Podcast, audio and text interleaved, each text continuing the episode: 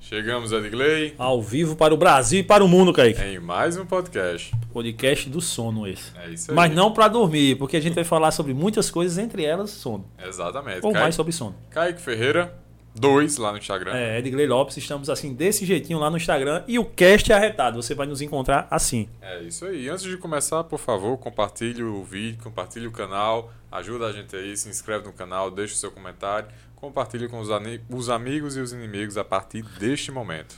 Chegamos agora nesse podcast que é para ajudar você, velho. Você que está dormindo mal, ou que tem dormido mal, ou que ronca. Enfim, a gente trouxe um profissional da área, muito conceituado, e na minha opinião, dos melhores que a gente tem por aqui, para falar sobre. Falar sobre os mitos e desmitos que tem por aí, né? Quantas horas tem que dormir? Será que isso ou aquilo? O que, que ajuda? O que que atrapalha? É, o que que a, onde a pessoa pode procurar? Ou até mesmo de assistência mais básica possível, mas pode encontrar apoio para melhorar, resolver os problemas do sono, que é muito ruim uma noite mal dormida, né, Kaique? Sem dúvida. Vamos saber se dormindo um pouco, mas que sendo uma noite bem, bem dormida, se tá valendo. Enfim, vamos tirar várias dúvidas com ele, meu amigo, que já veio aqui uma vez, deu a graça de vir aqui uma vez, Rodolfo Bacelar Ataíde. O rapaz que é bom, médico do sono, pneumologista, pai de Bente e Cecília, esposo de Bia. Que o cara, 10 anos demais. Criador de conteúdo digital. Ele tá conteúdo digital. Tem um muito podcast a- lá, pneu, é, Pneumocast, é, como é? O Apnea Cast. Apnea Cast lá, que ele deu uma paradinha, mas vai voltar. Vai, vai voltar. E tá por aí. Enfim, Rodolfo, obrigado por ter vindo aqui mais uma vez. Nada, Obrigado, tamo aqui, Rodolfo. tamo junto, tô de casa, né? Ah, de casa, você- com verdade. certeza você é de casa. Mas... A e- audiência dos Ataída aí, com certeza a audiência Ah. dos Ataída tá aí na área. E aquela coisa, eu tô geralmente do outro lado, agora eu tô É. aqui, né? Geralmente só audiência, hoje tô pra ajudar. Com certeza. Obrigado demais por ter vindo, desde já, viu? Ah, E, agradeço. e desde já sigam o Rodolfo aí nas redes sociais. O cara ele gera muito conteúdo bom, ah, gera muito valor pro pessoal que segue ele. Então, por favor, tá aqui na descrição do vídeo. Sigam aí, é isso aí. Vamos embora começar aqui hoje. Eu tô tomando Pepsi aqui, em homenagem ao nosso querido Olavo de Carvalho, que tem tudo a ver com esse podcast aqui. Quem não entendeu, procura aí no YouTube Olavo de Carvalho e Pepsi que vocês vão entender. E em homenagem a ele, que ele tá dormindo, né? Então, do sono, ele não morreu. Tem como correr daquilo que não existe, né? Ei, aí, E é- ainda, não quer ser polêmico esse homem, né? Não, é porque tipo, eu não vou perder a oportunidade É. de trazer um cara da ciência aqui, um cara que, que, que trabalha e deu a vida para salvar muita vida, e um cara que fez valer a frase de que quanto mais anti-ciência e quanto mais anti-vacina, menos anti-ciência e menos anti-vacina. Pronto, né? A- a- a- O trocadilho com ele, mas tá valendo, né, Kaique? Não sou Tá, polêmico, tá. não, pô. Não é nada. Ah, vai. Vamos embora. Enfim, agradecer a quem ajuda a pagar as contas aí. Ah, verdade. Vamos agradecer, pessoal, a Sim Construções, nosso amigo Darlan. Pensou em investir na construção civil, pensou em reforma, pensou, enfim, tudo que for ligado à construção civil, pensa na Sim Construções. Entre em contato com o nosso amigo Darlan. Ah, o, cash, o podcast Cash Arretado, assina embaixo, garante. Ah, o QR Code tá passando aqui do meu lado, mas também tá as redes aqui na descrição do vídeo. Tamo junto, Darlan. Outra coisa, você que tá aí a partir de abril, olha, tu nem sabia disso. Hum. A partir de abril a gente vai dar alguns presentes a vocês. A gente tá ao vivo no YouTube, na plataforma NV99, que é uma plataforma do Flow Podcast. A gente tá ao vivo nessas duas plataformas. E se você tem três possibilidades de nos ajudar. É muito difícil nós, como canal, é, termos patrocínio. Por quê? Porque patrocínios têm algumas pautas que até já nos procuraram. Mas, por exemplo, como a gente não tem nicho, traz todo mundo aqui, traz o cara que é de direita, de esquerda, a gente tira onda com quem é de direita, de esquerda, a gente tira onda com todo mundo aqui. E algumas pessoas não gostam e não querem ligar sua marca a esse tipo de coisa, porque não querem que a gente traga fulano, não querem que a gente traga ciclano, e a gente quer trazer todo mundo aqui. Para isso que a gente criou os membros do canal. Você pode ser membro e ajudar o canal do podcast Ah, arretado. aí. Tanto no, Youtu- no YouTube quanto na NV99 você pode ser um membro pobre e arretado. É, o membro tem lá, tá a especificação, pobre arretado. Você paga 7 reais por mês e nos ajuda a levar esse projeto aqui arretado para frente. Mas você também pode ser um membro burguês arretado. É. Exato aí. O burguês arretado paga 14 reais e todo mês vai concorrer a caneca, camisa, sandália de couro, enfim, vários prêmios. E temos também um membro do Clube do Livro. Esse membro paga, se eu não me engano, são 10 reais, é mais barato também, do, tá no meio dos dois. E ele vai concorrer a um livro daqueles que você levar para o Clube do Livro. Boa. Ou gostei. seja, em abril a gente já vai sortear um para quem for membro do Clube do Livro, desses livros que você leu no Clube do Livro. Perfeito. Tanto na NV quanto na, no YouTube a gente tá juntando tudo. E vamos soltando esse, esse passo a passo para quem abriu começar a dar prêmios para vocês também. E vocês ajudar o canalzinho da gente também. É isso aí. Vamos embora conversar. É nóis. Mestre Rodolfo. Vamos lá. Rapaz, a gente até, quando eu botei lá na caixinha de, de- do YouTube lá, do YouTube, do Instagram, as horas dormidas, pá. Além de mim, além da minha pessoa, teve mais dois corajosos lá que colocaram que dormia de 3 a 4 horas. É, a gente tá vivendo a semana do sono, né? E Isso. aí, aí envolve, tipo, muita. Hoje em dia, com a correria, a celeridade que tá tudo, alguns dormindo muito, outros dormindo pouco, acho que poucos dormindo muito. É, entra-se numa confusão muito grande nossa de não valorizarmos o nosso sono. O quão é importante essa semana, o que meio que para esclarecer, levar conhecimento para as pessoas a respeito do sono. Não sei se a minha visão leiga, que é uma coisa que a gente nem liga, meio que deixa para lá. Não, mas você tem razão, Edgley. Na verdade, a gente, como sociedade, é ensinado a desvalorizar o sono. Desde pequeno, a gente aprende que a pessoa que dorme é vagabundo. Quem dorme é vagabundo. Quem perde horário porque está dormindo é vagabundo. Quem está descansando é porque está perdendo tempo e devia estar trabalhando. Ah, a gente escuta que bom é o cara que deixa de dormir porque está estudando. É o cara que deixa de dormir porque está trabalhando. É o cara que dorme de 10 da noite e acorda 3 da manhã para ir trabalhar. A gente escuta que a, a melhor TV é a TV que nunca desliga, É. o canal que nunca para, a rádio que nunca para, Academia 24 horas agora. academia 24 horas, o posto 24 horas. Se eu tiver desejo por comer uma coxinha um, de frango catupiry, duas e meia da manhã, eu quero ter uma lanchonete que me forneça esse desejo, independente de ser saudável ou não, independente de ser produtivo ou não, independente de ser saudável para a pessoa que está trabalhando ou não. Então, como sociedade, a gente trabalha de uma maneira extremamente inadequada no contexto do sono. A gente trabalha para desvalorizar o sono. E o que a gente precisa é resgatar o contrário, é a valorização do sono. A Semana do Sono é um movimento da ABS, da Associação Brasileira do Sono, em que todo ano traz-se um tema e nessa semana, ah, anualmente, né, no mês de março, se faz uma série de eventos que vão falar sobre os benefícios do sono para a nossa saúde. Então, o, sono é importante para a saúde no contexto geral, inclusive esse é o tema abordado esse ano, mas já se abordou ah, o sono em relação à nossa felicidade, o sono em relação às crianças e como ele impacta nas crianças. Os temas são mais diversos. É uma iniciativa que tem reconhecimento mundial. Ela acaba sendo premiada anualmente por órgãos internacionais como uma coisa que realmente muda ou que age ah, em prol da sociedade. E a gente vive exatamente isso. A gente precisa conversar com as pessoas de que não, a gente precisa parar e valorizar o sono, que ele é importantíssimo para a saúde. Não tenho como eu ter ah, é, um coração saudável se eu não tiver um sono saudável. Não tenho como ter um pulmão saudável se eu não tiver um sono saudável. Eu não consigo ter o corpo que eu desejo saudável se eu não tiver um sono saudável. Eu não consigo perder peso se eu não dormir bem. Eu não consigo ganhar massa muscular se eu não dormir bem. E aí, por não conseguir dormir bem, a gente começa a ver as pessoas cada vez mais artificializando a vida. A pessoa não consegue dormir direito, aí toma um remédio para dormir, não consegue acordar, e toma um remédio para ficar acordado. Ela tem dificuldade para perder peso porque não dorme bem, toma um remédio para emagrecer. Ela quer ficar grande, aí vai fazer uso de substâncias irregulares para ganho de massa muscular. E aí a, o, a sociedade hoje está extremamente artificial. A gente tem artificialização em tudo.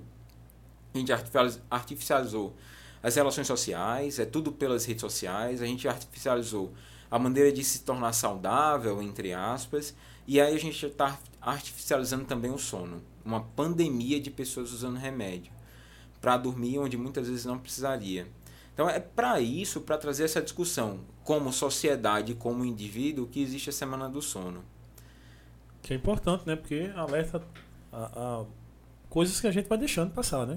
Porque hoje é o quê? Aquela coisa, velho, é full time. Tem que ser full, Durma. tem que ser full. Não, né? é trabalho enquanto eles dormem. É, trabalha enquanto eles dormem pra quê? Enquanto você está dormindo, o seu concorrente está lá trabalhando. Ah. Na época do vestibular, o aluno escuta muito: "Ó, se você está dormindo aí, o que é que você faz entre 8 da noite e 8 da manhã?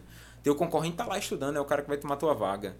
E esse cara noia nisso, ele começa a não produzir porque ele não dorme bem, ele começa a ter dificuldade para assimilar o conteúdo porque o sono é essencial para isso. Ele vai para uma prova, tem maior probabilidade de ter ansiedade, ele não consegue desempenhar porque ele não está dormindo bem, mas aí vai ficar a peixe de que, pô, você foi o preguiçoso, porque você não estudou o suficiente o que o cara não estudou. Talvez você não passou porque você não dormiu o suficiente e o cara dormiu também, Uhum. que aproveitou, que ele condensou o conhecimento. Isso. E aí a gente entra num. Esse é um só dos, dos polos, né? Mas a semana do sono também se dá para trazer a visibilidade para outros problemas do sono. A gente fala também de privação de sono, mas nesse, nesse contexto social, mas apneia do sono, roncar. Roncar pode ser uma doença. A sociedade ensina a gente o contrário. A sociedade diz que não, fulano dormiu tão bem que ele roncou. É. Eu durmo tão bem que eu ronco, e é o ronco, contrário. exatamente. Se você dorme, você está dormindo muito mal. A gente tem também nesse, nesse pós-pandemia, isso mais pronunciado, a insônia como um problema grave. Então, a gente tem nessa semana momentos que vão acontecer com discussões, palestras, lives em rede social, que fazem com que a sociedade possa discutir. Muita gente sequer sabe que existe um negócio chamado medicina do sono. O médico do sono faz o quê? O médico do sono dorme, e aí vai, não, mas a gente está aqui exatamente porque sabe da importância do sono e tá para ajudar as pessoas que têm problemas para dormir. Ah, esse fenômeno que está acontecendo, que tá muito louco, é o lance da, da galera tomando remédio, velho. É, Tomando remédio para dormir e para acordar. Obrigado. exatamente. Você tem o seguinte, você tem a questão de que ah, esses- Inclusive, Rodolfo é muito bom de treta, que é uns posts seus, esse- é, é, sempre tem alguém comentando sobre isso aí, né? É, mas a gente evita, né? O objetivo não é a treta, mas é, as pessoas têm uma, uma, uma ideia viciada em relação, não porque se- seja um vício pensar assim, mas uma ideia que é meio arraigada de que é, o remédio vai ser a minha salvação para dormir. E é completamente contrário. Se a gente pode fazer uma analogia em relação aos problemas do sono, ter problema do sono é igual a quebrar a perna. Então você vai precisar consolidar a fratura, deixar que o osso lá junte, que, que ele cole. E para isso, quando você quebra a perna, você usa uma muleta, usa um, eh, você enfaixa a perna, você ingessa a perna e usa uma muleta. O remédio para dormir é a muleta. É aquele cara que vai ficar do teu lado enquanto as coisas se ajeitam. E aí, a partir do momento em que você cria uma rotina adequada do sono, você tem bons hábitos de sono junto com a medicação, a gente vai tirando o remédio para que você durma bem. Remédio para dormir não é milagre, é menos da metade da efetividade do tratamento. O que é realmente efetivo para tratar um paciente com problema para dormir é mudança de estilo de vida, mudança de comportamento em relação ao sono. Mas a sociedade vê diferente. Porque a gente está artificializando as coisas. É muito mais fácil eu procurar a cura numa pílula do que eu mudar minha vida para curar aquela, aquele meu problema. É, tem, tem benefício a, a pessoa se valer, tipo, por muito tempo, esquecer que é um tratamento e não. Eu vou tomar porque quando eu tomo eu durmo profundamente, eu não sei o que. Como é que o corpo se comporta diante disso? O que vai acontecer é que o preço agora não cobra naquele momento em que a pessoa está tomando, mas futuramente o preço é cobrado. As medicações que induzem o sono, as- as indutoras do sono, elas têm a longo prazo a possibilidade de causar problemas de memória, de confusão, pessoas aumentam o risco de queda, causa tolerância, causa dependência, se comportando exatamente como uma adição, como um vício mesmo. Ah, mas o grande problema é, futuramente, principalmente o declínio cognitivo e a perda de memória. A pessoa começa a ter dificuldade de raciocínio, per- perdendo a memória, e isso acontece com as, as principais medicações utilizadas para dormir, que são os benzodiazepínicos e as drogas Z. Quem nunca ouviu falar do Zolpidem, que é o remédio que É. está na moda. Tá A longo moda. prazo, vai acontecer isso com as pessoas que usam de maneira inadequada. Tanto que quando a gente começa o tratamento para um paciente, a gente faz assim, ó, seu fulano, dona cicrana, a gente vai começar o tratamento, a gente explica toda a sequência, explica que é exatamente um tratamento adjuvante que vai ajudar a pessoa a parar de ter aquele problema momentaneamente, mas a gente começa hoje e a gente termina na data X. A, a gente planeja um tratamento. Eu nunca começo um tratamento sem dizer ou sem conversar com o paciente de que aquilo vai ter uma, uma hora em que a gente vai precisar diminuir medicação, vai precisar começar a fazer o desmame daquela terapia. E ele já começa o tratamento sabendo que em algum momento ele vai ficar sem o remédio, porque é o grande objetivo. Ele não quer que os pacientes vivam artificialmente. A gente quer que eles vivam o mais natural possível. E se eu começo a utilizar a medicação de maneira inadequada, além de artificializar, ele vai pagar o preço com essas consequências futuramente. E o pior é que tem muita gente usando de forma irregular É. Muita gente. Eu dou exemplo né, de casa. Minha mãe. Minha mãe toma 12 miligramas de bromazepam há muitos anos. Ela tá fazendo desmame agora com acompanhamento médico. Mas, assim, chegou a um ponto de falhas na memória gritantes. Mas isso é um problema. Existe uma, uma máxima, entre aspas, a gente não sei se pode dizer máxima, mas uma frase que muitos colegas dizem que, até falando da pandemia de medicações, é que Rivotril é o remédio do Brasil. Ah. Quem não conhece uma pessoa que usa um Uhum. benzodiazepínico? Um diazepam, um clonazepam, que é o Rivotril, a marca, ah, um Lexotan da vida, bromazepam. Então, todo mundo conhece alguém que usa um benzodiazepínico. A gente tem no Brasil uma das maiores populações usuárias de benzodiazepínico do mundo. E essas pessoas estão aí sofrendo hoje com as consequências. Muitas delas, muitas delas começaram como? Minha vizinha usa para dormir. Então, fulana, me dá aí um comprimido para ver se é bom? Aí esse comprimido vira um pedido de prescrição para o médico do postinho de saúde ou para um médico de outra especialidade que prescreve uma vez, duas vezes, três vezes. E isso se transfor- se transforma num problema crônico.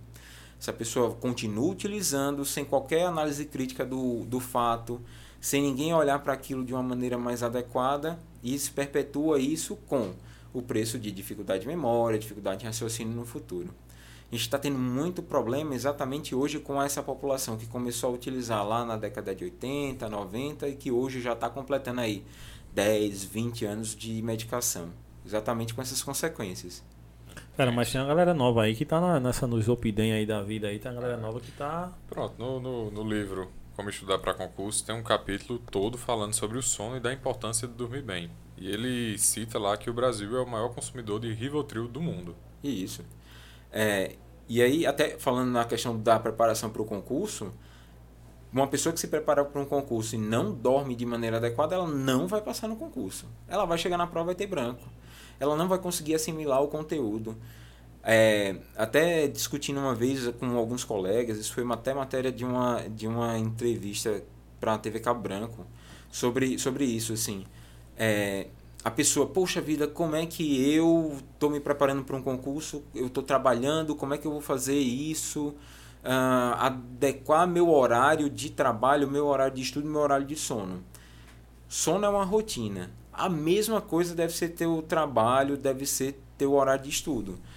Uma preparação para um concurso, o estudo não é uma prova de 100 metros, de 200 metros, 400 metros, é uma maratona. Então você tem que criar uma rotina em que você vai colocar o peso devido à devida situação. Então, o peso do sono, o peso do estudo e o peso do trabalho. Você conseguir, por exemplo, uma pessoa, você comparar uma pessoa que senta para estudar três vezes por semana e ela estuda três horas, ela estuda nove horas. O cara que estuda duas, duas horas, ele estuda uma hora a menos, e ele estuda cinco dias, ele estuda dez horas. Ele estuda uma hora a mais que essa pessoa. Se ele tem a rotina. É uma hora a menos por dia, uma hora a mais no final da semana. Então, nesse contexto, a pessoa que se programa, é, ela consegue ter um desempenho melhor, porque além de estudar mais pela rotina, ela vai estudar melhor, porque ela vai estar descansada, ela vai conseguir dormir melhor e assimilar o conteúdo. E, é, assim, é uma coisa que precisa ficar internalizada, né? Ah, as crianças hoje, crianças entre aspas, mas os adolescentes que estão se preparando para o Enem, eles também se deparam com essa situação de cobrança, cobrança, cobrança. O cara vai assistir aula de manhã, assistir aula de tarde, assistir aula de noite. De noite até 11 É- da noite. É a escola, é o, a isolada de física, de Aham. química, de português e de não sei o que. E ainda mais um, o, o reforço online, web aula, vídeo aula, tudo isso. E além disso, essa pessoa ainda encaixa uma vida social que é inerente ao adolescente. Qual é, qual é o horário de dormir então? O horário de dormir é quando dá tempo, geralmente É. das duas horas da manhã até as 6 horas da manhã, que é quando o horário do, de, acordar para ir para a escola. Faz 7 horas já tá estudando. Exatamente. E aí você pega, condensa o sono, você priva os adolescentes de sono e ainda faz com que eles tenham uma pressão de que precisa passar no Enem. Você precisa ser aprovado. Aí o cara vai fazer uma prova do Enem, a prova é em grande parte interpretativa, que exige muito mais do que um raciocínio ligado à execução da, de uma conta ou de um conhecimento direto, mas de uma questão interpretativa de analogia, esse cara está privado de sono, ele não consegue fazer analogias. Ele não consegue ter um entendimento adequado da questão. E esse cara falha na prova. Então, é um. É um, um o sono é essencial para a vida da gente. Não tem um, um, um, ponto da vida que eu não consiga dizer para você, ó, o sono não influencia. Rodolfo, a, a, a ciência consegue, consegue nos dar uma resposta de por que do, dormimos? Consegue. A gente, tem, a gente sabe por que a gente dorme e a gente sabe como a gente dorme. A gente não sabe ainda é, a razão exata de alguns pontos do sono existir. Por exemplo, o sono REM. A gente não sabe ao certo todas as funções dele, a gente sabe as funções principais. Mas até falando de um conceito mais amplo, que é o motivo de dormir, é o mais óbvio assim. A gente dorme, a gente descansa, né? Então a gente conserva energia e a gente prepara o corpo para o dia seguinte. Se você pensar, Kaique, assim, nesse contexto de Vou transportar a gente agora, 2023, numa sociedade civilizada e vamos voltar lá para. Vamos colocar para os anos é, mil e alguma coisa antes de Cristo. Então você está no meio de uma savana, no meio de uma selva, onde você estiver, e dormir é você está num período letárgico propício a ser predado. Uhum. Então seria contraprodutivo você pensar que o sono fosse evolutivo, assim. Pô, então é uma coisa que coloca o indivíduo em risco, então porque o, os animais dormem. Não só o humano dorme, todos os animais dormem. Inclusive os mamíferos aquáticos dormem, o golfinho tem uma característica interessante que ele dorme um hemisfério do cérebro de cada vez, para ele não se afogar. Então ele está sempre dormindo e acordado, dormindo e acordado. Mas no caso da gente humano, conservação de energia. Além disso, a gente vai pensar, a gente já sabe que o sono é importante para diversos eventos cardiovasculares, para a maturação do sistema cardiovascular, para a estabilidade desse sistema, então saúde cardíaca, saúde cerebral. Uh, o sono vai ser importante também para a regulação térmica do corpo e regular a temperatura do corpo é regular os processos fisiológicos do corpo também, processos enzimáticos, de metabolismo. Existem hormônios que têm ciclo de secreção relacionado com o sono. Então vai estar tá tá para regular nosso apetite, nossa fome, nosso consumo de calorias, crescimento, função de tireoide, diversas situações, é, a, ajuste da glicose também. O sono vai ter uma função específica nesse contexto de que ele vai uh, vai estar tá relacionado também no contexto cerebral, nesse sentido de que a maturação das ligações do, dos neurônios vai acontecer durante o sono, teu conhecimento vai ser sedimentado assim, você vai ser uma pessoa mais emocionalmente estável se você dorme bem, porque essa é uma das funções do sono também. Maturação do sistema imune. A gente passou por uma pandemia. A pessoa que dorme mal, ela tem maior propensão a ter infecção. Quando toma vacina, a vacina responde pior. E isso relacionado ao sistema imune vai estar ligado a uma terceira coisa. Você ter problema, você ter uma dificuldade de dormir é fator oncogênico. Existem cânceres que são relacionados ao fato de dormir mal. Então, o sono tem todas essas funções. A gente sabe que o sono ele vai funcionar com fases específicas, que o corpo ele se prepara para dormir. Muita gente acha que o sono é só o cara desligar, o cérebro desliga e pronto. Mas não, o cérebro vai estar tá funcionando, vai estar tá funcionando de uma maneira diferente do que ele funciona quando você está acordado. E em fases do sono ele funciona até mais do que você acordado, como no sono REM. Uh, e assim a gente sabe que o sono ele é primordial para a gente ter saúde.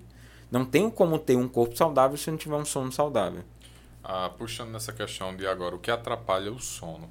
O que é o ronco e quando é que ele atrapalha? Antes só de antes eu conclu, é, responder, deixa eu falar aqui da empadinha do papo. Ah, verdade, que ele falou ali, né, em, em, alimentação e tal. É, é, enfim, empadinha do papo, a melhor empadinha de João Pessoa, que ainda está quente aqui, mesmo no ar-condicionado. Pode pedir que você não vai se arrepender. Se chegar frio e você não gostar, manda a conta que quem paga somos nós. É, somos nós. a, a minha favorita é de Dois Amores. É top demais dentro do papo. Mas tem que, como eu sei que você suspeita que amanhã você vai correr e treinar, não, é. tá, pode comer uma empadinha do papo, viu? No, tá bonita, tá, né? Tá, e, tá, e, né, tá. e, e é não boa. faz parte da, do jabá, não, como é, diz o popular, é, assim. Essa aqui é top. Tá, e cheirosa também. Demais, viu? demais. Empadinha aqui é espetacular. Agora, repita a pergunta. O, o, o, ronco, o, ronco, Em relação ao ronco, Rodolfo. todo ronco. ronco é prejudicial. O que é o ronco? É, é, nem todo ronco é prejudicial. A gente pode dizer assim, de a grosso modo, que o ronco é um barulho feito na via aérea enquanto a pessoa dorme. A gente vai dividir os roncos em dois tipos. Tem um ronco que é primário ou estético, que é o ronco nasal. Ele está relacionado ao teto da cavidade oral para cima. E tem os, o ronco que é patológico, que é aquele ronco que mostra o colapso da via aérea, é a garganta fechando. Esse é o ronco que prejudica, esse é o sono, esse é o ronco que é o grande problema. Esse ronco problemático, nele acontece o seguinte: você tem quatro regiões a, a grosso na tua via aérea que podem fechar, que é epiglote, você tem a velofaringe, certo? Que é a região mais de trás da tua garganta. Você tem a língua, certo? Uh, e você ainda tem uh, a epiglote, a orofaringe, você tem a língua e tem a velofaringe, o palato mole, a parte de cima mais de parte de trás. Então, essa região que está depois da parte dura do céu da boca da gente, para trás, incluindo a língua, ela pode fechar. Quando você dorme, quando você deita, teu corpo relaxa, tua musculatura relaxa. Nesse relaxamento, ela pode colapsar a via aérea e pode fechar quase que totalmente. Fecha de 30 a 90% nos casos patológicos. E aí o que é que vai acontecer? A garganta fechou, deixa de passar oxigênio falta oxigênio teus, nos teus pulmões, falta oxigênio no sangue, é hipoxemia. E aí vai faltar oxigênio do pulmão para o coração, do pulmão para o cérebro, do pulmão para os outros órgãos. É um mecanismo igual a um autossufocamento. É a mesma coisa de alguém pegar a mão, te esganar, sendo que a mão é invisível e é a tua própria musculatura fechando. Teu cérebro ele liga. E aí faz, ó, isso não é normal não. Se isso, se isso continuar acontecendo, a gente vai morrer. Então ele manda uma mensagem para os músculos, os músculos eles têm atividade, então eles se expandem, eles têm uma atividade muscular, puxa o ar, o ar passa rápido pela garganta fechada, essa garganta vibra e faz o aquela coisa que a gente escuta com a pessoa dormindo. E essa é a apneia do sono. Quando a pessoa tem isso, ela tem 5 vezes, 10 vezes, 30 vezes, 90 vezes, 120 vezes por hora. Imagina você tendo tua oxigenação caindo de 92, 93 para 65, 70, 100 vezes por hora, como nos casos graves que a gente vê. O coração fica sofrendo o tempo todo, o cérebro fica sofrendo o tempo todo. E isso é um problema que precisa ser discutido. A apneia do sono é a doença crônica não transmissível mais comum da população adulta brasileira. É mais comum você ter apneia do que você ter pressão alta, do que você ter diabetes. A gente está falando de um terço a metade dos adultos brasileiros com apneia do sono. Estão é roncando em casa. Caramba. Estão roncando em casa e não tem diagnóstico. 50%. É um de nós dois tem. É. é. eu, quando eu tomo uma cachaça, uma cervejinha, aí de noite dizem que acontece isso de, de, alguém reclama, alguém né? Reclama. Eu nunca ah, ouvi. Já é uma boa pergunta aí. Eu se nunca ouvi. porque, porque a apneia do sono nunca é uma doença do paciente, é sempre do acompanhante. Chega, senta na consulta, aí diz, a gente pergunta, né? Então, seu fulano, o senhor ronca? Eu? Não ronco, não. Aí a mulher bate assim, ou o esposo bate, tu não ronca? Como é que é? E geralmente tem um vídeo gravado, um áudio gravado. Tô aqui, doutor. Aí dá o play e tá lá, o cabo roncando, feito uma britadeira durante, é, durante a, a noite. tecnologia, entregando muita gente. Muita gente. E ajudando muita e gente. ajudando também. É, o Kaique perguntou, e realmente, o álcool tem alguma influência? Tem, porque o álcool ele relaxa a musculatura. Ah. Então, quando você dorme, você bebeu uh, e foi dormir, a musculatura está mais relaxada, então ela está mais propensa a fechar. Então isso realmente acontece. Uma outra coisa que faz a musculatura ficar propensa a fechar é o uso de algumas medicações, dentre elas o benzodiazepínico. Hum. Clonazepam, o Rivotril pode aumentar o, os eventos de apneia.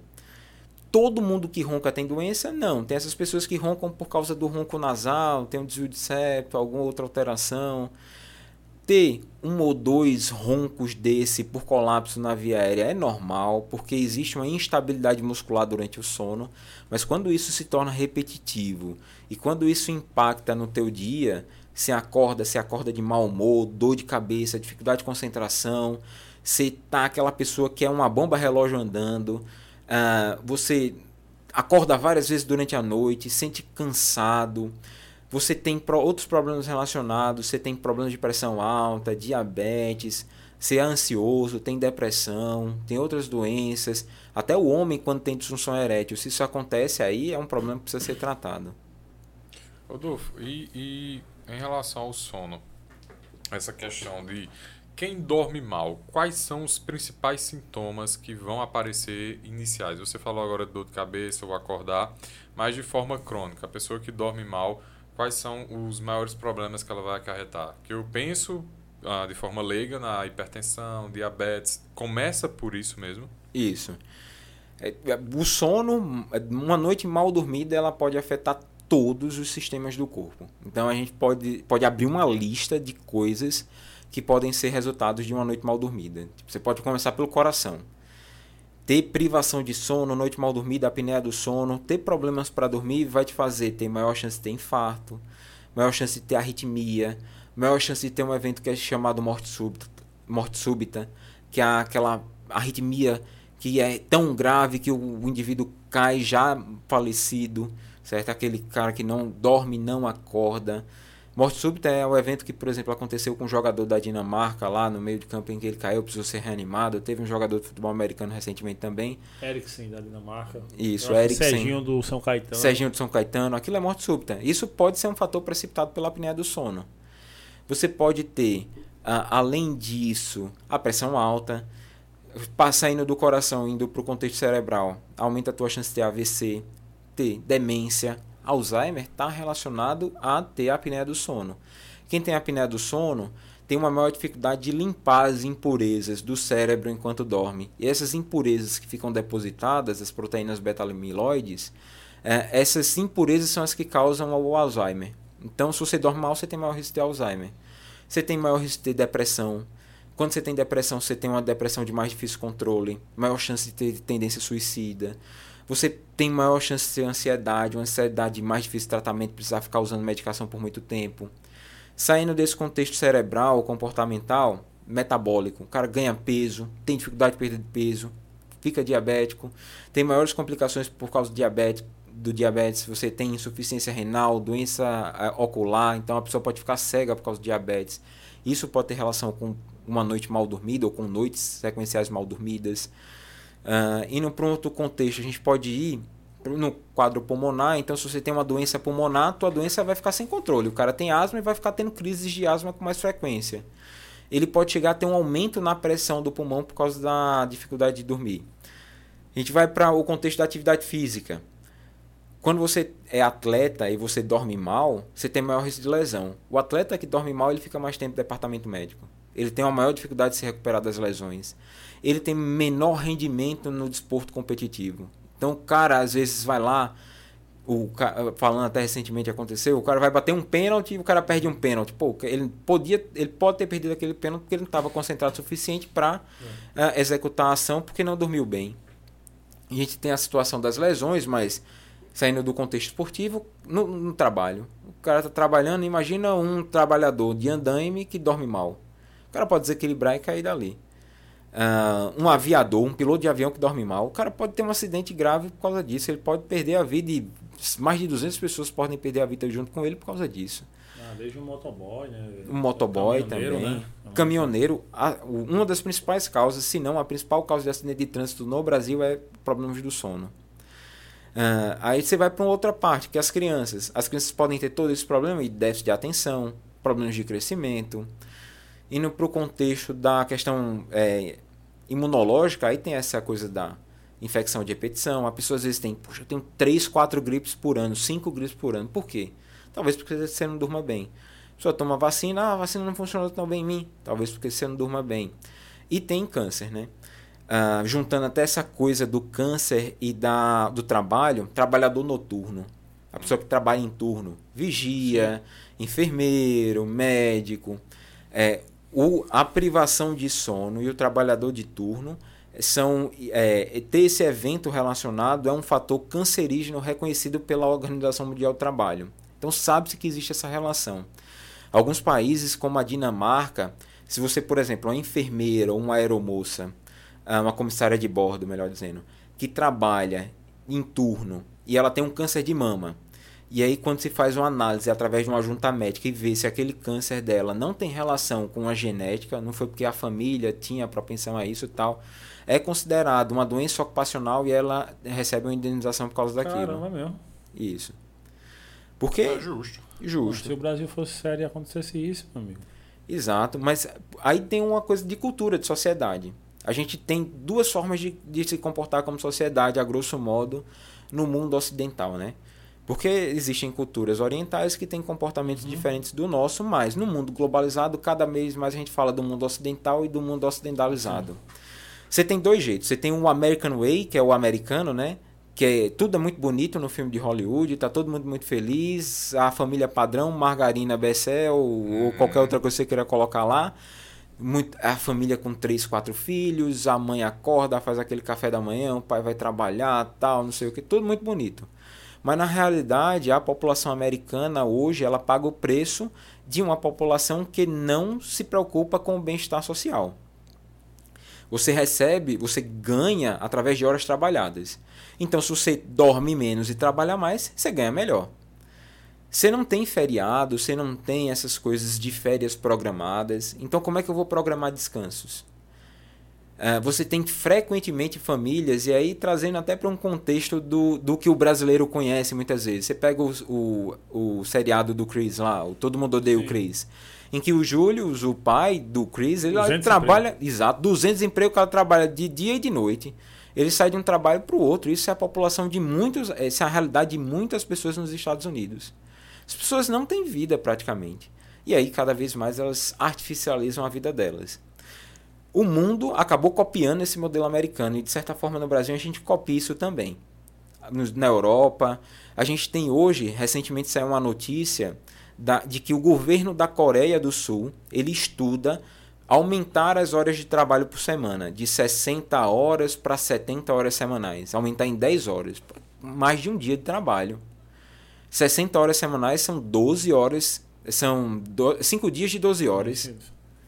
Então já é um negócio muito puxado. Os cara quer aumentar mais 10 horas. Como é que você vai ter descanso? É quando você vai ver a sociedade da Coreia do Sul, maiores índices de suicídio do mundo, um dos maiores. Você tem um grave problema na, na Coreia de que as pessoas veem muito o que o soft skill, do soft skill não, mas o soft power, perdão do que a Coreia exporta para o mundo, que é o K-pop, os doramas, essa cultura, mas eles têm um grande problema social lá de uma desigualdade social, que uma das coisas que é abordada no filme Parasita também. Sim, sim, sim. Então, assim, é, é, o que está mostrado na televisão, nessa coisa cultural, nem sempre é verdade. Eles têm problema grave, eles vão agravar isso ainda mais colocando 10 horas de trabalho a mais. Ô, ô Rodolfo, no na anamnese todo profissional da saúde deveria ter lá investigação em relação ao sono, né? Deveria. Deveria sim, com certeza. E até falando desse, dessa coisa ocupacional, até trazendo o outro exemplo, né? Você tem outro exemplo que é as sociedades escandinavas, que é de onde vem essa ideia do pessoal da medicina ocupacional e uh, da avaliação desse fator oncogênico na Dinamarca. É, é o que eles chamam de RIG.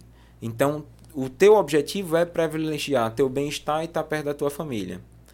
O Reino Unido fez uma experiência muito interessante recentemente. Algumas empresas no Reino Unido. A semana de trabalho tem cinco dias, eles reduziram e deixaram quatro dias de trabalho.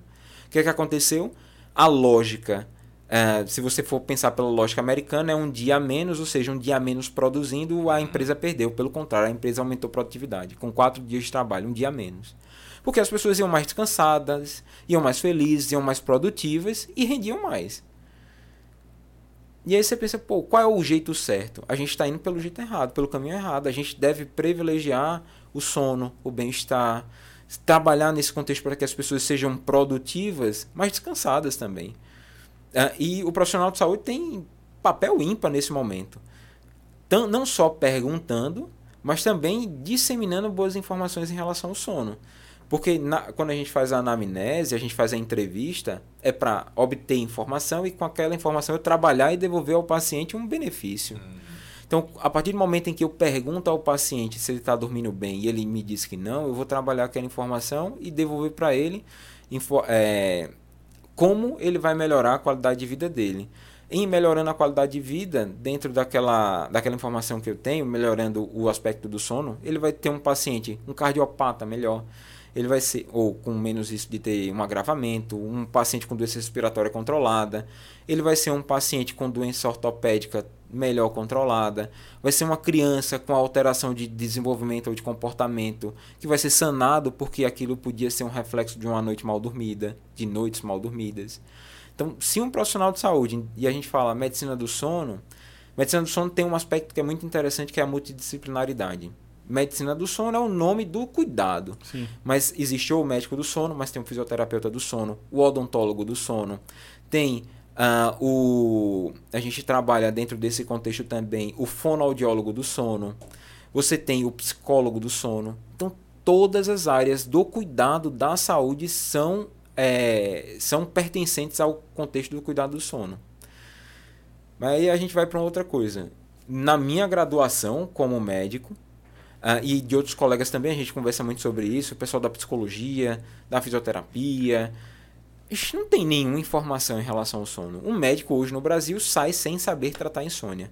Ele sabe, ele sabe o seguinte, ele sabe passar o remédio que o popular sabe. Prescrever uhum. o benzodiazepínico, o zolpidem, que ele escuta falar tal, mas ele não tem um conhecimento específico para isso.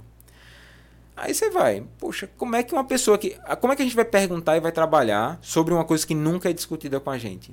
Meu primeiro contato com medicina do sono, ele aconteceu quando um professor, ele quis fazer um trabalho, um professor de endocrinologia, quis fazer um trabalho e o trabalho dele era tinha um aparelhozinho antes de, existir esses aparelhos que a gente vê com os pacientes com aquele botãozinho branco no braço que eles fazem a aferição em tempo real da glicemia. Uh, da glicemia não mas da, da glicose rápida lá. Uh, mas antes disso era um aparelho que o paciente fazia uma infiltração, colocava uma agulha no subcutâneo e isso ia avaliando a glicemia, que era o CGMS. Um sistema de monitoramento de glicose que foi aperfeiçoado e virou isso daí que a gente vê nos aplicativos, as pessoas com, uh, com um aparelhozinho e com uma coisinha branca. E ele, o professor tinha um paciente que era muito estranho. Ele como falo, aumentava a dose da insulina, aumentava a dose da insulina, aumentava a dose da insulina e via que o problema do paciente era principalmente no final da noite, começo da manhã, final da noite, começo da manhã. O que está acontecendo? Ele resolveu pedir uma polissonografia, um exame do sono, e tinha lá uma apneia do sono. Tratou a apneia, o cara resolveu esse problema da diabetes dele. O paciente que usava altas doses de insulina começou a tratar com doses mínimas. Foi o contato, porque foi um professor, num trabalho que eu queria levar para um congresso, mas a maioria dos meus colegas de turma sequer teve contato com o tema sono. Eu entrei na residência de clínica médica, um contato que foi a quem Uh, mas não por causa da residência em si, mas por causa de todo um contexto de saúde pública em relação à medicina do sono. Primeiro, quando eu cheguei em São Paulo para fazer a residência de, de, pneumologia, lá, lá no HC, lá na USP, eh, a gente recebeu um cronograma e aí na segunda-feira à tarde, uma hora da tarde, tinha, tinha assim, a visita, visita do sono. Olha que bicho que o cara do sono vem fazer aqui uma hora da tarde, depois do almoço ele vai fazer o quê? É, é, o que, que a gente vai discutir? E você entrou lá, tive a primeira discussão e você vê que o mundo se abre. Quem não tem problema para dormir hoje? 70% da população adulta tem algum problema para dormir. E essas pessoas estão aí, nos PSFs da vida, nos pronto atendimentos, tendo agravamento das doenças dela, porque ninguém olhou para o sono delas. Uhum. E entendendo que os que ter noites mal dormidas é normal. Normal. É. E viva o neoliberalismo que todo mundo tem que trabalhar para se torar 24 horas por dia. Dormir para quê, né? É meio que o iFood. Trabalhe quando. Ah, tá ganhando pouco, trabalhe mais. Aí o cara fica nessa loucura, né, velho? Né? Virando, virando, virando, virando. E nesse contexto, até, a gente é, é muito cruel uma situação quando, por exemplo, é, eu vou pegar assim, pensando no contexto de saúde pública.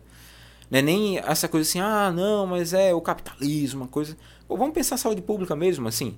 Independente de ser uh, centro-esquerda, esquerda, direita. Saúde pública. A gente está discutindo saúde pública. Pô, você pega um cara que para trabalhar é, em João Pessoa já é uma cidade grande. João Pessoa tem trânsito de manhã, é, oh. tem engarrafamento. você pega exatamente. Você pega assim uma pessoa que para trabalhar, para chegar de 7 horas no trabalho, ela precisa acordar de 5. É. E aí ela sai para trabalhar. Ela trabalha de 7, aí ela trabalha até as 7 da noite. E aí para voltar para casa, ela vai demorar mais uma hora. Vamos colocar aí. E é a realidade assim, de várias pessoas muita gente. vivem aqui em João Pessoa. É. O cara demora uma hora para chegar em casa. Chegou em casa, ele vai chegar de 8 horas da noite. Ele tem uma vida. Ele tem filho, tem esposa, a, a mulher que sai para trabalhar tem um marido. Então ela chega para cuidar da casa Tem dela. louça pra lavar. Louça É. para lavar, tem terraço para varrer. Né? Se um Red Pill, ele não tem louça pra lavar. Ah, porque- Mas o cara chega lá, ele tem que. Aí vai fazer o almoço, vai fazer jantar, o almoço do outro dia, o jantar do dia. E aí vamos colocar mais. Tem que lavar prato, lavar roupa, tem que ajeitar o menino, fazer tarefa, tudo. Essa pessoa tem mais três horas em casa. E aí, ela já chegou de 8 horas em casa para mais 3 horas já é 11 horas. Quando ela senta para dormir, é meia-noite, uma hora da manhã. E ela dorme de uma hora da manhã e 5 horas da manhã, porque ela tem que acordar de 5 para pegar o transporte e chegar no horário lá no trabalho dela. Então são 4, 5 horas que ela dorme por noite. Que é aquém do que é aceitável.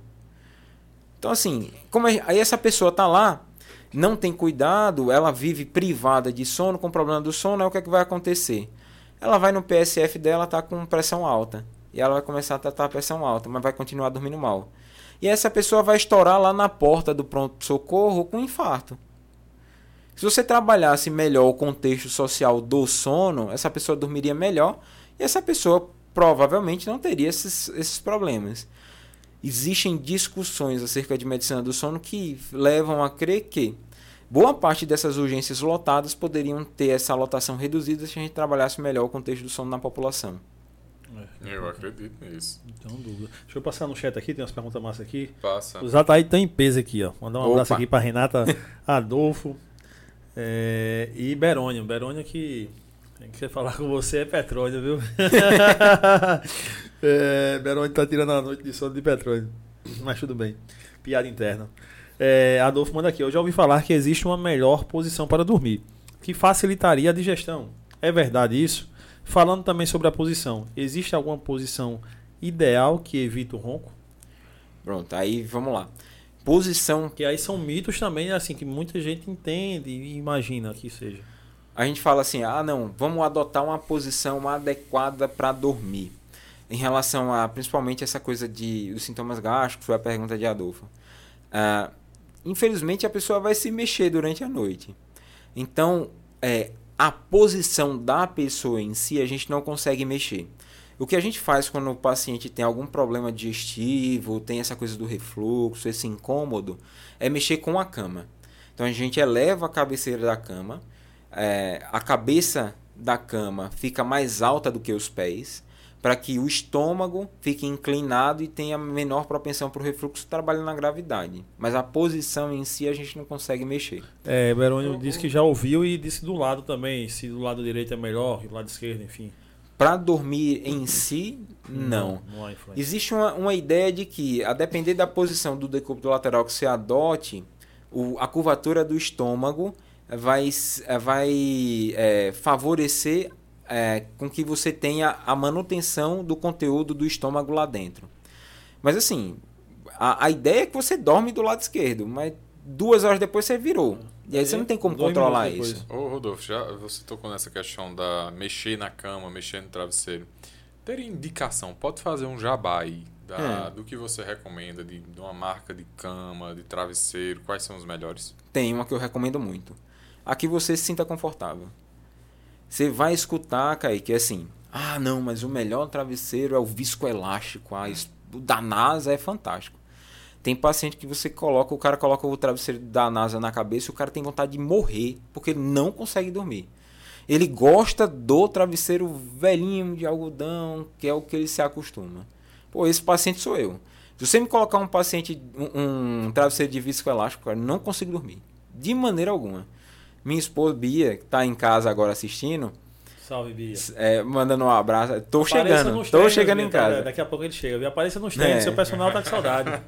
E aí tá lá a cama, cheio de travesseiro lá, desses novos, viscoelástico, ah, muito confortável, não sei o que, mas eu tô lá com o meu travesseiro velhinho de algodão, que é o que eu consigo Pronto, dormir. Eu sou deixei. O cara fala, ah, não, mas o melhor colchão é o colchão ortopédico. Cara, tem paciente que vai conseguir dormir, tem gente que não consegue dormir. Ah, mas o da espuma de bambu e da não sei o que é o melhor. Tem gente que vai dormir, tem gente que não vai conseguir dormir. Não tem, é assim, é o teu. O que é que você consegue se adaptar melhor? E como você aprende é tentativa e erro. Você vai testando, vendo como é que você se adapta Mas e aí tem vai- essa de que é, custa tanto e tecnologia X, aquilo nada outro, disso. nada disso. Nada disso. Como é- Pode ser o mais perebinha que você pode utilizar. Só tem duas coisas que a gente contraindica. É, o travesseiro de pena, a gente não indica de maneira alguma. Por quê? Não é nem por causa de conforto, mas existem algumas proteínas nas penas que podem ser inaladas e levar a fibrose no pulmão. Tem gente que precisa fazer transplante de pulmão por causa disso. Então, mesmo tra- o cara vendendo que era mais caro, porque é pena disso, Exato. pena daquilo. travesseiro de pena é, proscrito pelos pneumologistas e aí como pneumologista médico do sono eu tô dos dois lados assim não use travesseiro de pena e uma outra coisa também é existe um mercado relacionado a uma coisa chamada colchões magnéticos É. que ah esse colchão magnético ele trata depressão faz circular o sangue não sei o que é tudo pseudociência não existe nenhuma comprovação científica de colchão magnético é o mais caro e é o que não tem nada que justifique Tem um você amigo- utilizar. Tem um amigo meu, Lembrou da pulseira, né? personal, personal, não, amigo meu, personal, Hum. trabalhou com nós. Ele pagou bem uns 12 mil conto no colchão Mas, magnético, mas ele ficou muito puto depois. mas porque é, ele a- jogou dinheiro fora. jogou de, é, o é aquela máxima, né? O Meu avô dizia direto: todo dia acorda um besta e um sabido. Ruim pro besta quando sabido encontra ele. É, total. E é essa questão do colchão magnético. Não tem evidência científica de que isso funcione. Então a gente não pode dizer ou propagar tal qual se propaga. Não há prova Beleza. nenhuma quanto Exato. isso. Ah, não, mas eu vendo e não sei o quê. Beleza, você tem, você tá defendendo isso? Para, faz um estudo clínico, faz um ensaio clínico, publica isso numa revista e eu mudo minha opinião. Mas até lá, o que diz a ciência aqui é pseudociência. Mandaram até aqui no chat. E, e ainda mais o travesseiro da NASA não tem nada a ver com a NASA. Os caras Nada a ver né? com a NASA. É. Pegaram essa. Pegaram até o astronauta lá e Exato. meteram dentro do negócio. Mandar um abraço pra Son- Sânia aqui lá da Clínica Pulmonar, tá ligadona aqui com a gente. Olha, Beijo, Sânia. Ah, Rodolfo, o que é dormir bem? dormir bem. É, aí entra aquela situação. Eu não durmo bem, eu durmo bem, o que é que significa isso? Dormir bem é, você acordou e acha que a noite de sono valeu a pena. Pô, acordei, acordei bem. Isso é dormir bem. É, entra nessa questão até da enquete lá que você colocou no Instagram, Edgley. Quantas horas de sono são as horas adequadas? Aí você vai ver lá no Globo Repórter. Oito horas de sono são as horas adequadas tal. Não existe isso de hora adequada. É uma faixa de 5 a 9 horas que é o normal da população. E ainda assim, existem pessoas que dormem menos de 4 horas e ficam bem. Existem pessoas que precisam dormir mais que 9 horas para dormir e ficar bem. São os dormidores curtos e os dormidores longos. Mas a maioria da população está entre 5 e 9 horas. Se você acorda e se sente bem, você está dormindo bem. Tá É isso. Ó, de 150 pessoas respondendo aqui, eu botei, né? Quantas horas você dorme, né? 6% botou de 2 a 3. 12%. Eu, eu fiz essa enquete hoje, né? De tarde. Aí 12% colocou de 4 a 5. 35% 5, 6. E 47% 7 e 8, né? É, dentro dessa lógica aí que você estava falando. Isso. E até se a gente for falar da questão da- dos- das horas, Edgley, pega um cara que dorme 7 horas. E esse cara pode acordar destruído. Porque para ele 7 horas podem não ser suficientes, ele precisa dormir 8 horas. O cara chega, enquanto isso tem um cara que dorme 6 horas e acorda tranquilo. E ainda tem outro que vai dormir 9 horas e vai acor- acordar destruído, por quê? Porque ele ronca. Uhum. E aí ele não, não tem, ele tem tempo de sono, mas ele não tem qualidade de sono. É, eu, eu era um que dormia em torno de 3 a 4. Hoje eu consegui entender pela necessidade também física, a idade vai chegando, que tem que dormir mais. Então eu aumentei minha carga horária de sono talvez para perto de 5 horas. Mas eu sou daquele cara que, tipo, 4 horas e meia, 5 horas, vou mentir que se eu pudesse dormir mais, é óbvio que eu ficaria na cama. Eu repu, é, é, tenho repulsa a esses coaches que dizem que todo mundo tem que acordar de madrugada para ser feliz. Eu discordo disso aí totalmente. Clube das 5 horas da manhã. É, Discordo disso aí totalmente. Se você se sente bem acordando, tudo bem. E Exato, mas é isso mesmo. Se você né? se sente bem, Mas eu, eu, particularmente, entre 4 e 5 horas, acordo de boaça. Tô bem e o meu dia rende normal. E aquelas pessoas, Rodolfo, que, tipo, com toda. Tudo tá acontecendo no mundo hoje, várias profissões trocando as formas, as academias 24 horas. Eu fui gravar um dia desse pro meu aplicativo uns vídeos na, na academia 24 horas aqui. E eu fiquei incrível, porque eu fui gravando justamente no horário da madrugada, porque na minha cabeça, pô, contratei a empresa, para não atrapalhar ninguém, o dono da academia liberou, tava, vamos gravar de meia-noite às 5 da manhã. Ninguém vai treinar de madrugada.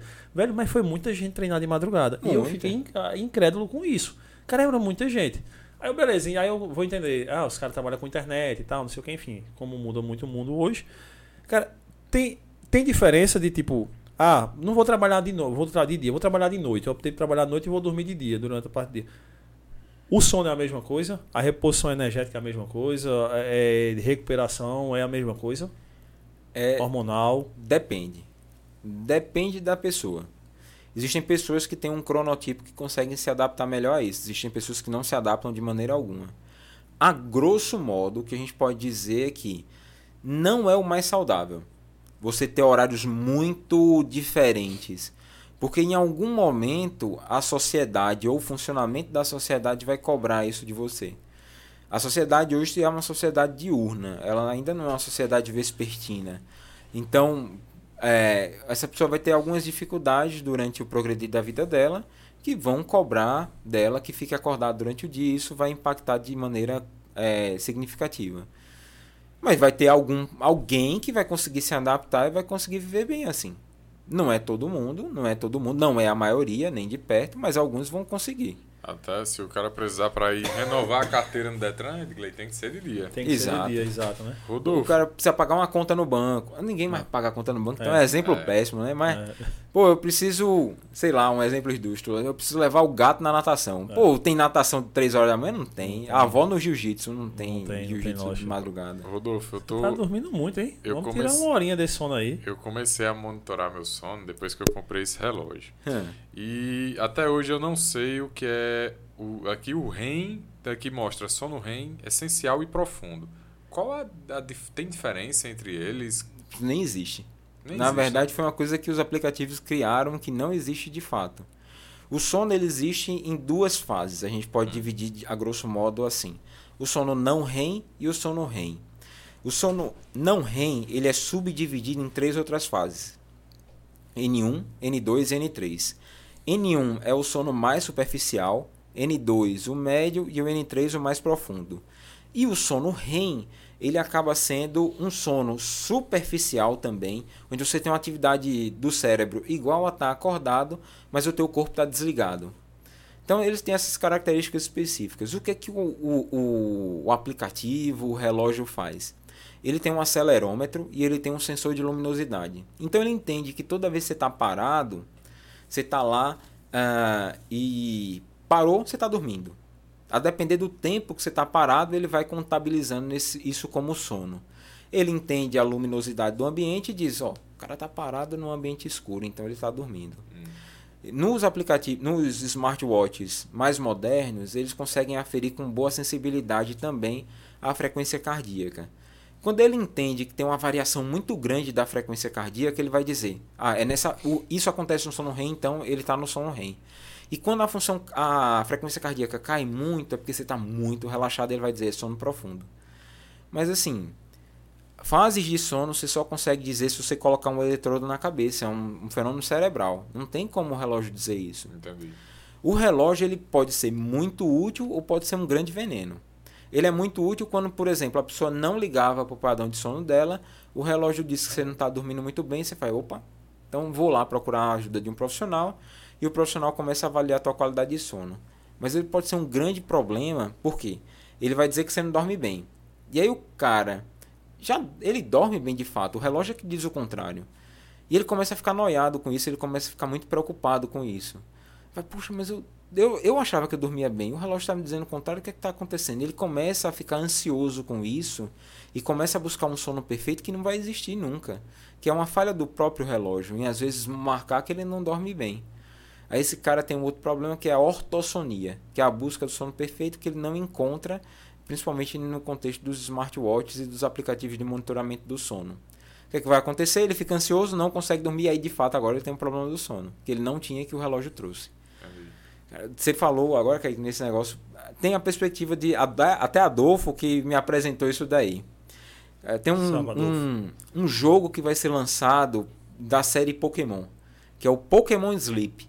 em que o cara vai ganhar uma pontuação a depender de como ele dorme. E aí essa pontuação vai fazer ele capturar um bichinho do Pokémon, evoluir um Pokémon, vai habilitar umas outras coisas lá. Isso vai criar uma pandemia de ortossonia. Porque as pessoas vão querer dormir perfeitamente para ganhar os prêmios do jogo. E elas não vão conseguir. E ah, pô, mas eu tô dormindo, tô fazendo tudo, não sei o quê.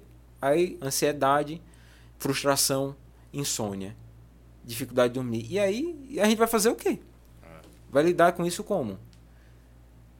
Loucura. É. Ô, ô Rodolfo, e em relação ao sonho?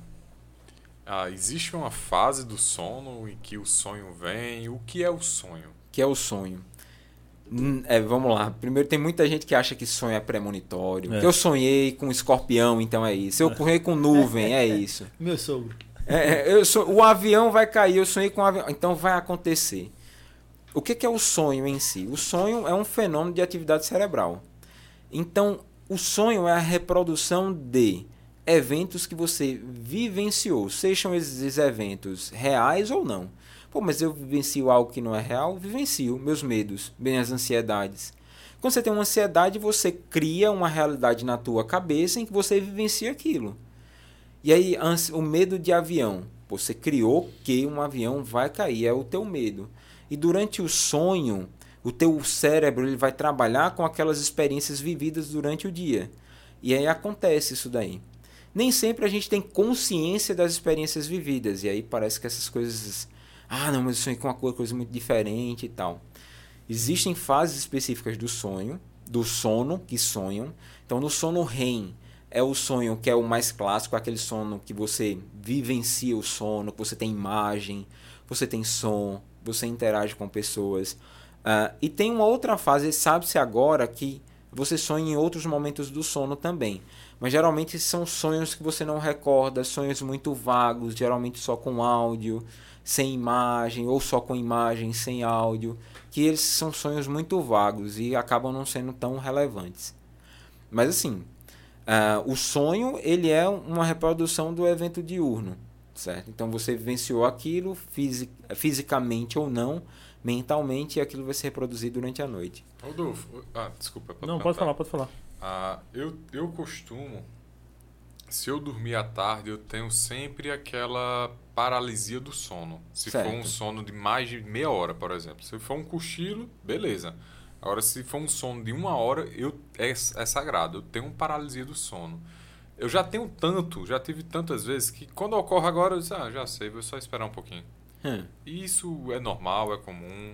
Diz aqui, hum. Pulei, o que seria essa paralisia do sono? O que, é, o que é, que é paralisia do sono? Ah, eu fico. É como se eu tivesse acordado, mas eu não consigo me mexer de forma alguma. Isso. No, as primeiras vezes que isso aconteceu, era aterrorizante. Eu entrava em pânico e ficava fazendo uma força gigantesca para poder mover um dedo sequer.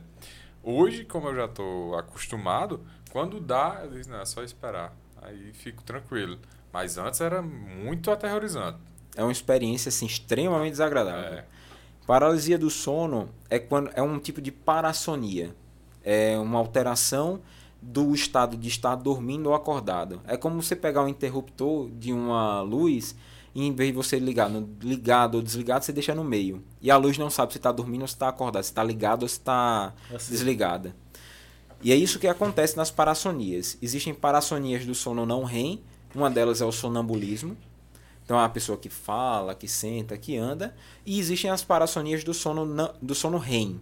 A paralisia do sono é uma parassonia do sono REM que é quando o teu corpo está desligado, mas você tem a experiência de estar acordado, mas você não está, você está dormindo. Uh, e na paralisia do sono, a experiência é exatamente essa que você descreveu, Kai, que você está parado, dormindo, você não consegue mexer uma ponta do músculo. E geralmente essa situação está relacionada com a, uma visualização de uma, de uma coisa que é amedrontadora. E aí começa a pessoa ver vulto, fantasma, pessoas que morreram, veem pessoas desfiguradas, demônios, extraterrestres, aranhas gigantes, isso tudo pode ser experimentado, certo? É uma doença do sono, a parassonia do sono REM, a paralisia do sono, e tem tratamento.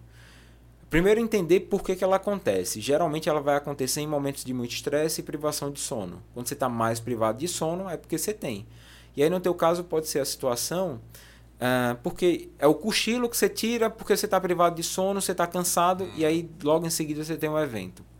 O tratamento é melhorar teu padrão de sono. E existem algumas medicações que a gente pode fazer nesse contexto também para diminuir a experiência desagradável é, boa parte da população mundial vai ter paralisia do sono em algum momento da vida, por causa dessa situação e principalmente no mundo atual.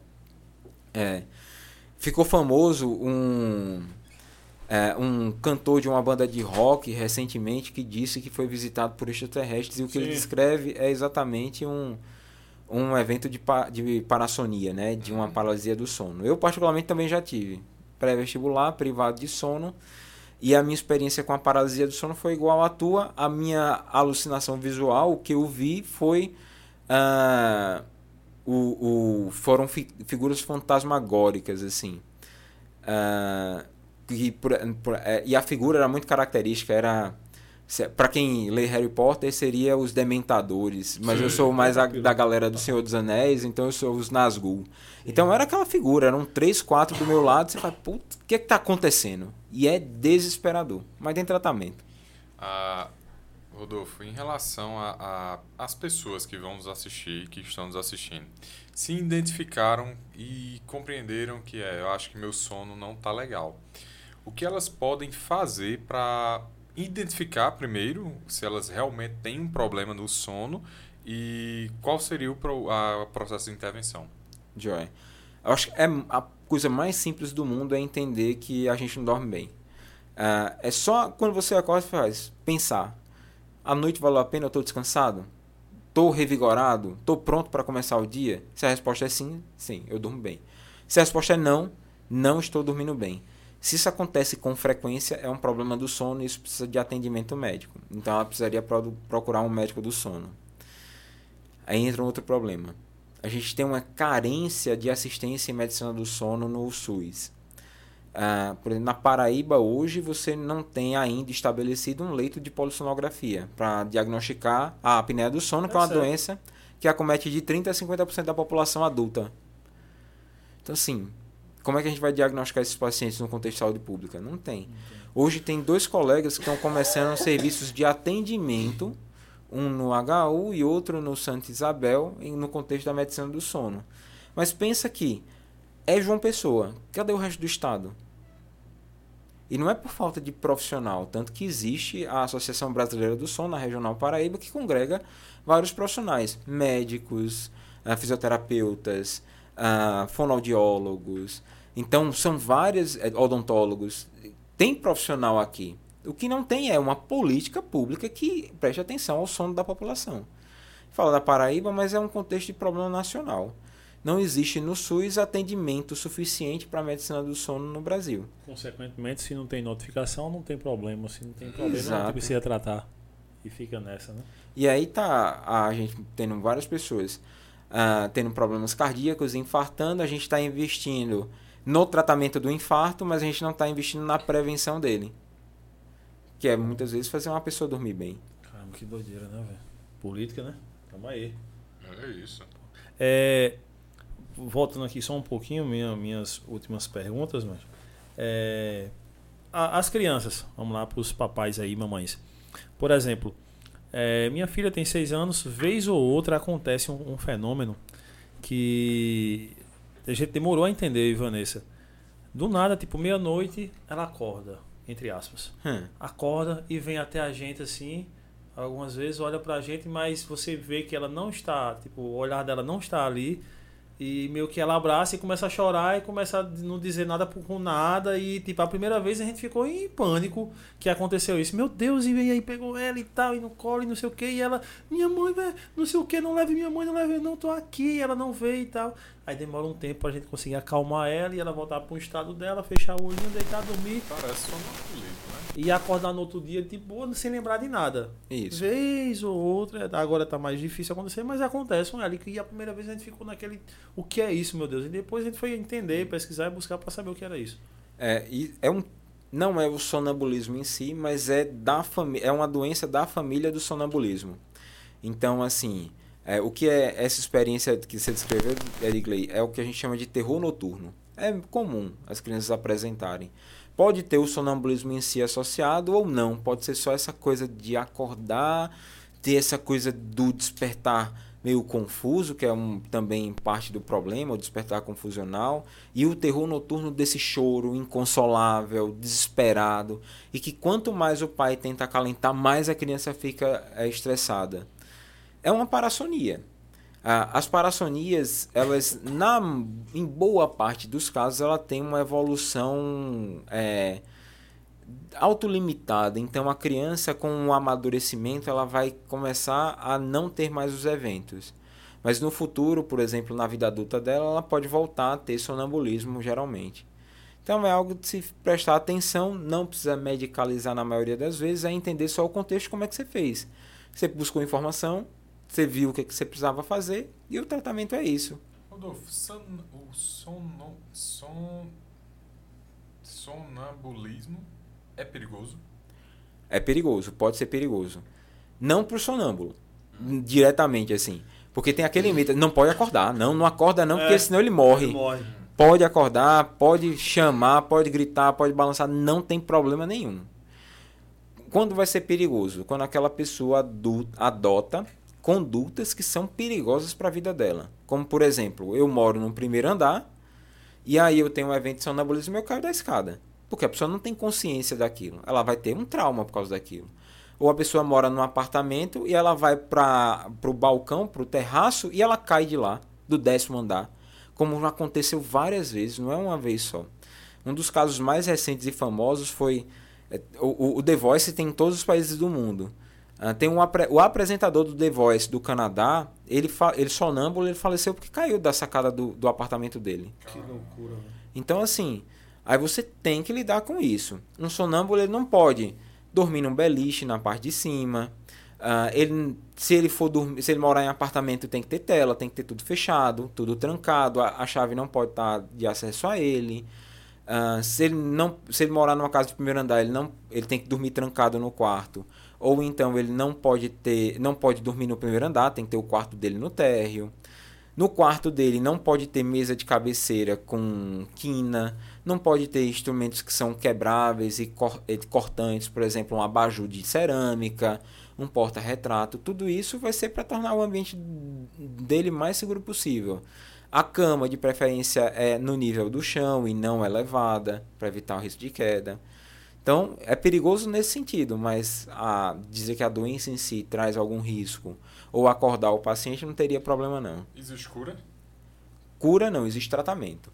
É, tem essa questão de ser autolimitada. Então, muitas vezes a pessoa é sonâmbula durante a infância e adolescência, de uma hora para outra some e, e a gente não sabe por quê, nem como ela não tem mais novos eventos. Até que um outro gatilho pode acontecer.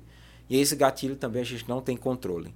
Pode ser porque a pessoa está na véspera do casamento dela e aí ela começa a ficar nervosa e aí tem um evento de, de sonambulismo. Ou então porque ela dormiu com o celular do lado, o celular vibrou, aquele barulho tirou ela do estado de sono, levou um interruptor para o meio do caminho e ela teve um evento de sonambulismo. Então, não tem cura, mas tem tratamento. O tratamento são esses cuidados, entender o contexto, ah, e existem medicações que diminuem esses eventos. É, é mais chato do que propriamente tem essa gravidade, mas imagina, por exemplo, um sonâmbulo viajando num grupo de adolescentes e como aconteceu, e aí o- o- no meio da noite ele acorda, vai numa gaveta e urina na gaveta na roupa dos colegas. Então, assim, é extremamente constrangedor, tem todo Aconteceu esse Big contexto. Brother, inclusive, teve um ano aí que um maluco fez Ah, isso. Foi, era, acho que não era, no, era na Fazenda, era Dinei, É, jogador do é, Corinthians, isso era uma mesmo. história dessa que aconteceu. Que aí, é um corintiano, pô. Né, aí ninguém sabe se era sonâmbulo ou porque tinha bebido, Sim, sim. Não, não dá pra dizer. E, e a galera que fala à noite, que conversa? Porque, por exemplo, eu, é, meu avô, ele, de noite, eu cheguei e contava o que foi o dia todinho. viu? Se você sentasse do lado dele aqui, ele começava a contar o dia todinho aqui. É, não é doença, não. É Sonilock, é o que a gente chama. É, é um evento, é uma alter... não é uma alteração, mas é uma alter... Talvez alteração não seja a melhor palavra, mas me tá, tá me fugindo uma palavra melhor. Mas é um evento relacionado ao sono que foge do padrão habitual, mas não é patológico. Então, essa, a sonilóquia é isso daí, falar durante a noite. O maior medo das pessoas é contar segredo. Ninguém conta segredo, não. É, existe uma certa proteção nesse contexto. As, existe, são frases lógicas, conexas, mas que se você juntar todas elas, nem sempre elas fazem muito sentido. Uhum. Certo?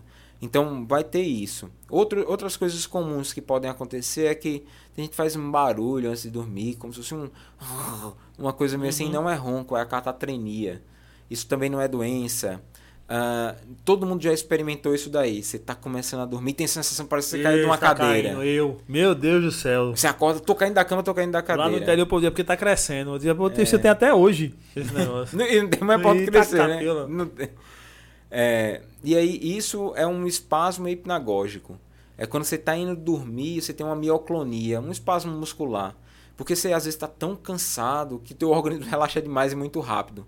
E aí dá aquele surto do relaxamento e dá a sensação de queda. Não é uma doença, é uma alteração que acontece durante o sono, mas não é patológica. Eu tô lascado. Se fosse uma doença, eu tava lascado. Isso é todo dia. Mas aí tem que ver por que, que você está tendo É, isso todo tem- dia. Aí é. vai para outra situação que você está provavelmente privado de sono. É, privado de sono, um pouco cansado às vezes. É. 24 horas, né? Jamais.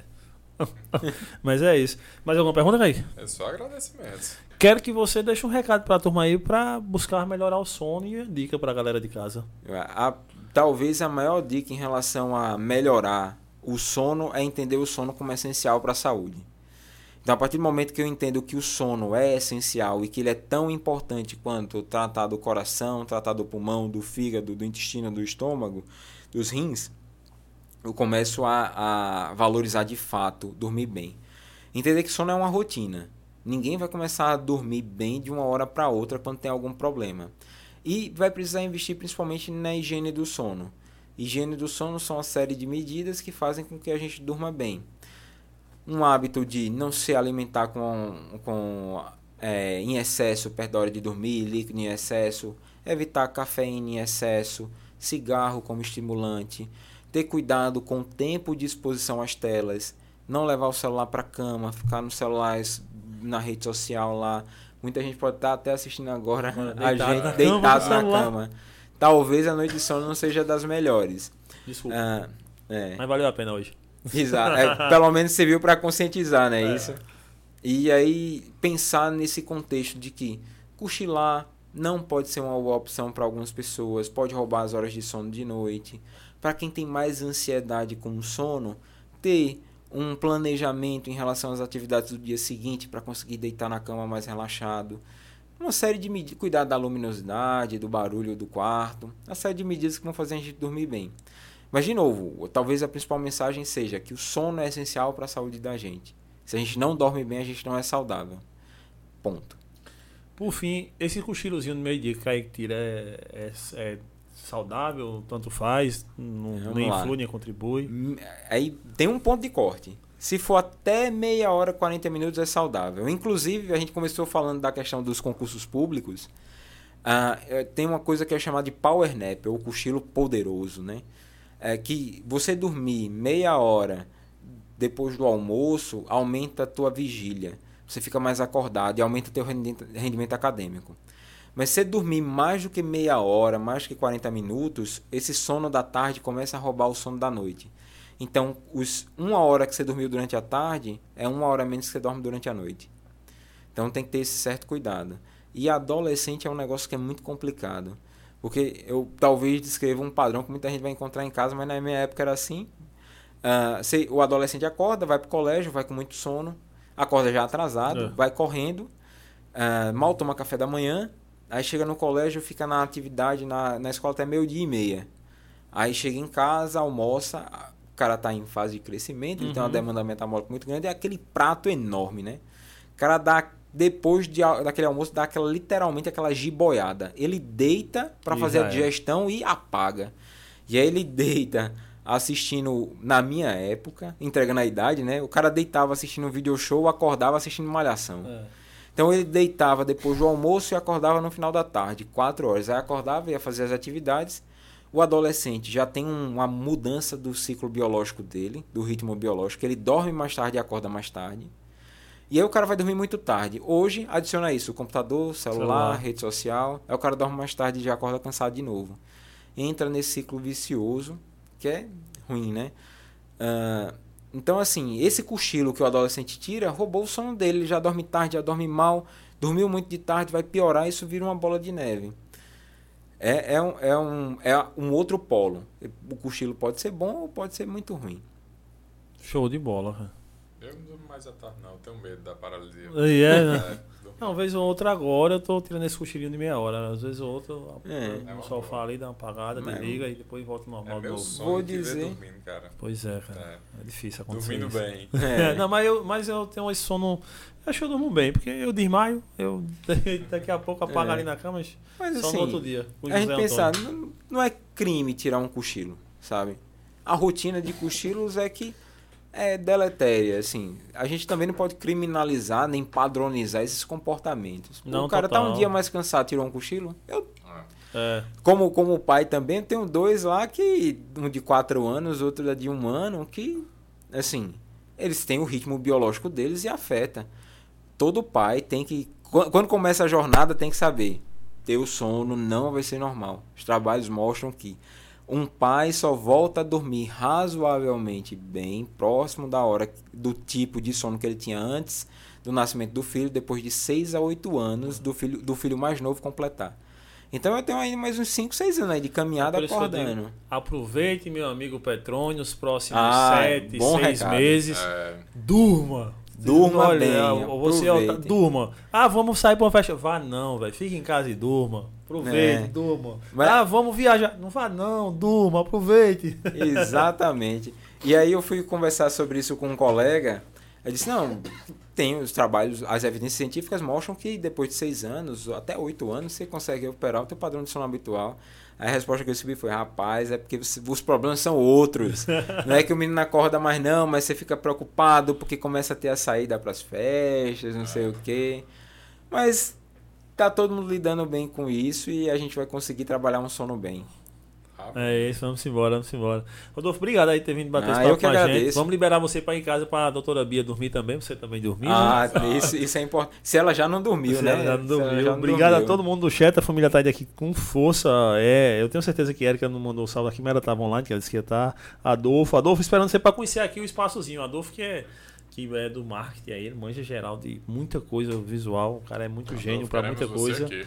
E todo mundo aqui, Sani, que passou aqui, Renata, Beroni, todo mundo, brigadão aí, sócio, é, o motoqueiro aqui, todo mundo. Obrigado demais, estamos junto.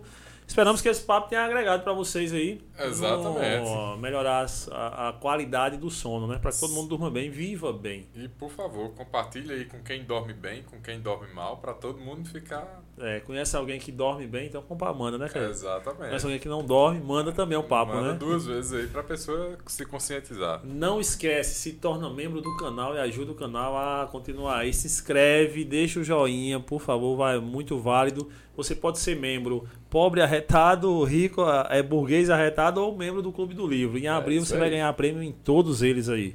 E Tamo junto. Siga Rodolfo lá nas redes sociais. Valeu. Com certeza, que o cara é fera. Mestre, mais uma vez, obrigado. Oh, a casa é junto. é sua, você já sabe que tá de casa. Espero que tenha curtido as melhoras do não, estúdio. Eu já, assim, eu. Não é porque eu tô aqui agora ao vivo, não, mas eu já digo isso a Edgley antes. Cara, a estrutura. Assim, vou começar porque eu sou uma autoridade no assunto e eu posso dizer isso. Eu consumo podcast assim de uma maneira bizarra assim. Eu gosto muito da coisa, eu escuto muito, assisto também, cara, e assim, pra mim o que o, o Cash Arretado faz, cara, tá nível assim dos melhores do Brasil. Obrigado. De obrigado. estrutura, de conteúdo, de como vocês con, é, conduzem a conversa, e não é só comigo, é com as outras pessoas que a gente vê aqui a diversidade de convidados, pô. Então não é da boca para fora, não. Queixa retada é um negócio fenomenal, velho. Tamo junto. Obrigadão, obrigadão demais. Muitíssimo obrigado, Rodolfo. Valeu, valeu. Eduardo, Eduardo Frederico. Tamo, tamo junto, Fred.